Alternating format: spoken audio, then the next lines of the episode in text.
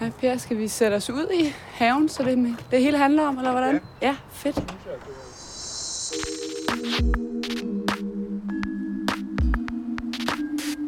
Jeg er i en have. Har både en skov, en eng og store bede med kål og blomster. Men haven her, den ligger ikke et sted, man umiddelbart forbinder med vild natur. For vi befinder os i Københavns nordvestkvarter, der ellers mest består af brosten og beton. Egentlig så synes jeg jo bare, at den er helt almindelig, en helt almindelig have. En villahave, hvor vi både har øh, lidt øh, grøntsagsdyrkning og terrasser og græsplæne, og ligesom andre har. Altså, så har vi nok lidt flere træer og buske, og vi har noget, vi kalder skoven, og øh, vi har også en eng. Det er Per Gundersens have, som vi er i. Jeg hedder Per Gunnarsen, og jeg er professor på Institut for Geovidenskab og Naturforvaltning. Og det er så mest det sidste der med naturforvaltning, jeg beskæftiger mig med, nemlig med skove og skoves stofkredsløb. Jeg er ikke den første journalist, der gerne vil se Per Gundersens have. Faktisk så er den blevet helt berømt. Jeg har jo læst lidt om din have i forvejen, så det er sådan helt sjovt at være her. Ja, den er meget... Den har været i alle medierne. Det er helt vildt. Grunden til, at jeg besøger Per Gundersen i hans have, det er, at den er langt mere gavnlig for klimaet end den typiske ligusterhave. Han kalder den selv for klimahaven, og han har regnet ud, at den suger lige så meget CO2 ud af atmosfæren, som en bil udleder, hvis den kører hele vejen rundt om jorden. Så kom jeg jo til at tænke på, at vi jo egentlig havde, ligesom i en skov, havde bundet en hel masse CO2. Og så gav jeg mig til at regne lidt på det og lave lidt målinger og finde ud af, hvor meget er der så egentlig på, i sådan en have, hvor man er gået fra græshave til en mere sådan, ja, hvad jeg kalder for en klimahave. Vi har så 6 tons CO2 øh, mere i haven, end da det var en græshave. Mit navn er Louise Skov Drivsholm, og du lytter til Den Grønne Løsning, der i dag sender fra Per Gundersens baghave på en blæsende efterårsdag. Vi skal snakke om, hvordan man kan være med til at redde lidt af klimaet fra sin have. Har du en, øh, en yndlingsart også, eller en plante eller noget i, i haven? Mm.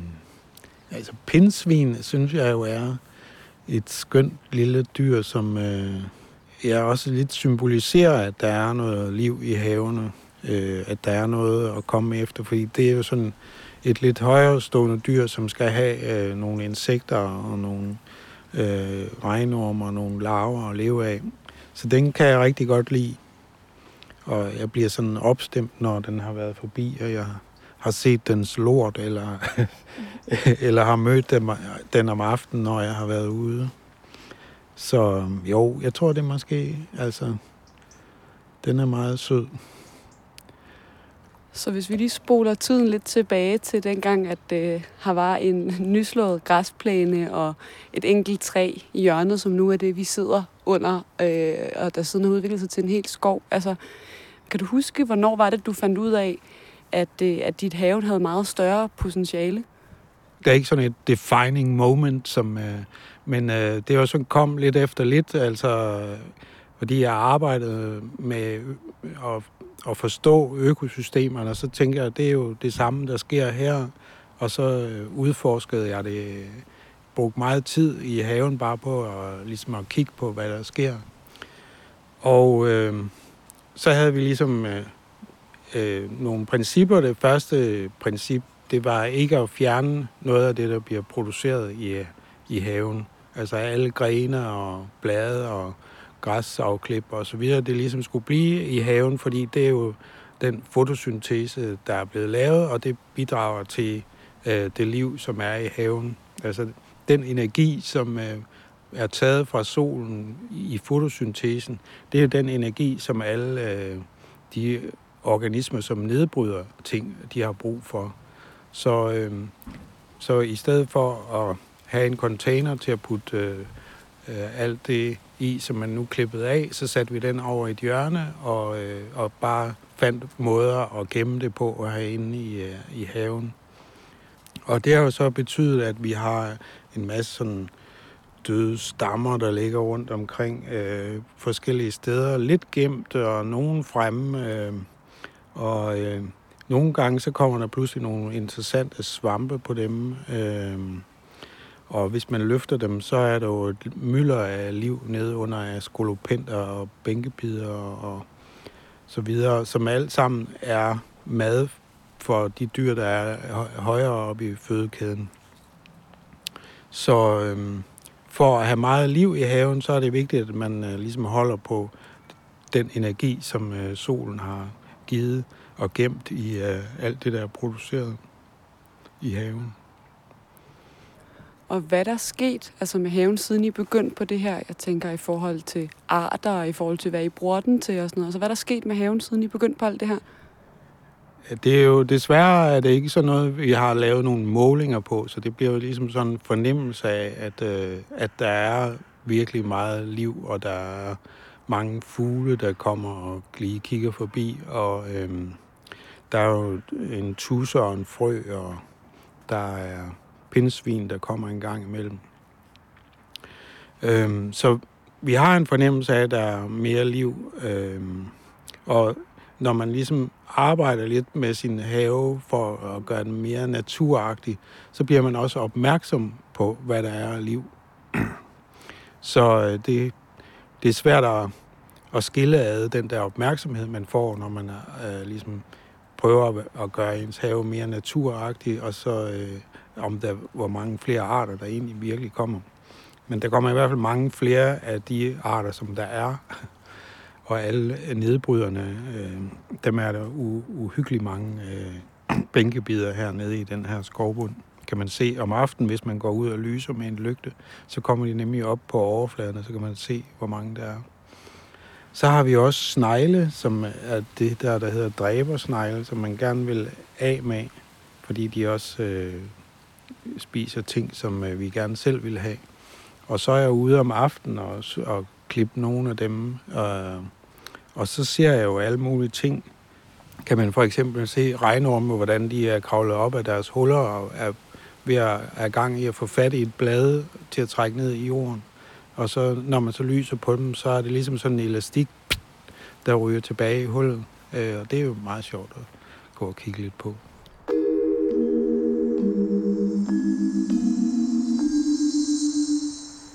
Og så går det på et eller andet tidspunkt op for dig, at det her også har et klimapotentiale. Altså nu, nu kalder du det selv for klimahaven. Vil du ikke prøve at fortælle lidt om, øh, om det? Jo, øh, jeg arbejdet med, med det i forhold til skove, og vi skulle have øh, lave skovrejsning for at binde noget CO2. Og øh, så tænkte jeg jo på, at øh, det har vi jo egentlig også i byerne. Der har vi jo parker, og, og vi har haverne, og der er jo også en masse CO2 bundet. Det kunne være, at jeg lige skulle tale lidt om, om det her med, hvordan vi egentlig øh, øh, trækker CO2 ud af atmosfæren.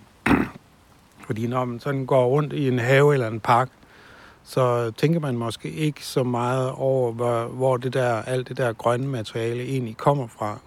Hvis man viser folk et billede af et træ og, og spørger, hvor kommer det der materiale fra, så er der mange, der vil sige, at det kommer fra jorden, fordi det gror op af jorden.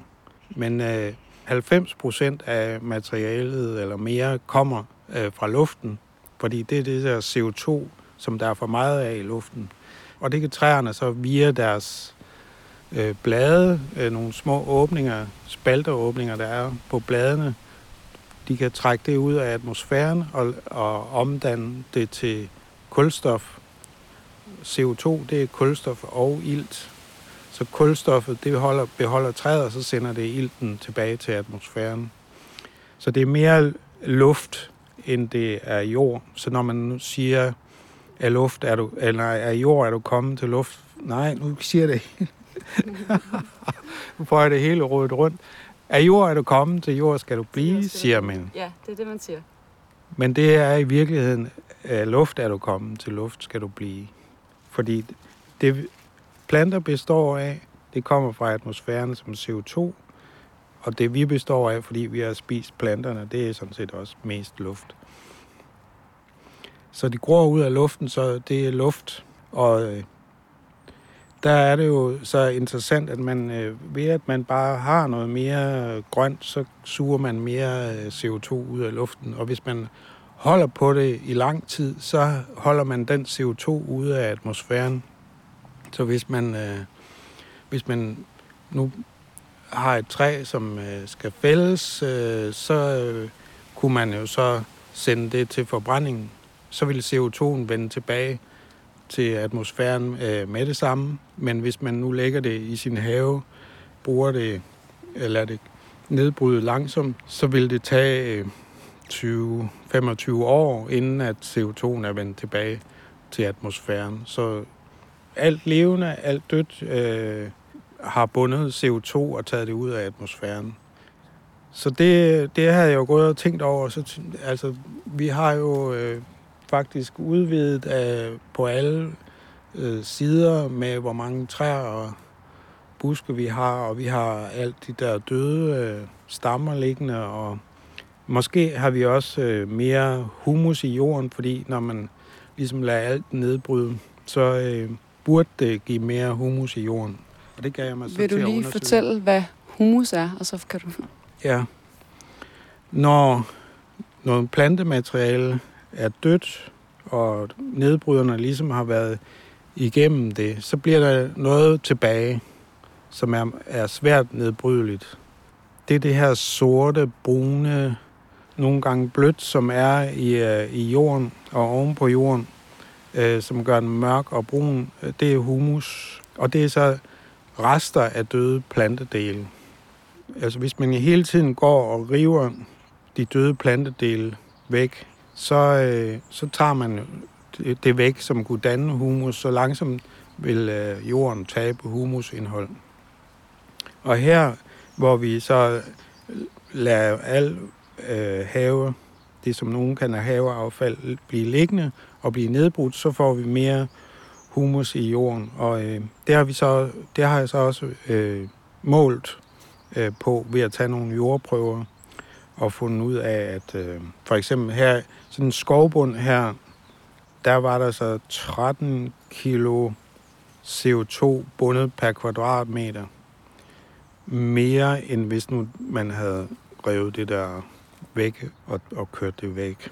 Så, øhm, så det har en betydning også øh, nede i jorden, at, øh, at man ligesom lader, lader nedbrydningen foregå naturligt.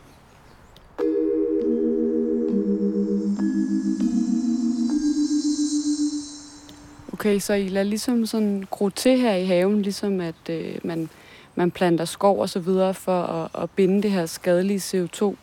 Har du så kunne regne ud, hvor gavnligt det har været for klimaet, øh, eller hvordan? Ja, så når man, øh, når man har et træ, så kan man så øh, måle lidt på det og finde ud af, hvor mange kubikmeter træ er der. Og en kubikmeter træ, altså massivt træ, en meter gange en meter gange en meter, øh, det indeholder et ton CO2 cirka. Øh, så jeg har været rundt og måle lidt på, hvor store vores træer er, og, øh, og prøve at gange op og så videre. Og så kom noget til, at vi havde lidt over to ton øh, CO2 bundet i, øh, i træer og buske. I, og øh, så havde vi næsten lige så meget øh, i, i døde ting, altså øh, træer, som tidligere har vokset her, som er blevet produceret inde i haven, men som så står her og, og bare øh, langsomt bliver nedbrudt. Ja, det var der knap to tons af, og så øh, øh, den her opgørelse af, hvor meget øh, ekstra øh, humus vi har i jorden, den gav en andre to tons, så der har vi cirka 6 ton i den her have, øh, mere end i en, øh, en da den var en græshave, og mere end en anden have længere nede af vejen, som er en græshave, som man prøver at sammenligne med. Hvad svarer 6 tons CO2 sådan cirka til? Ja, det svarer til at tage en flyrejse til, til Asien øh, og tilbage igen, eller til hvis man kører i en sådan lidt dårlig bil måske en tur rundt om jorden. Det er det CO2-udslip, der kommer fra sådan en bil på 50.000 km.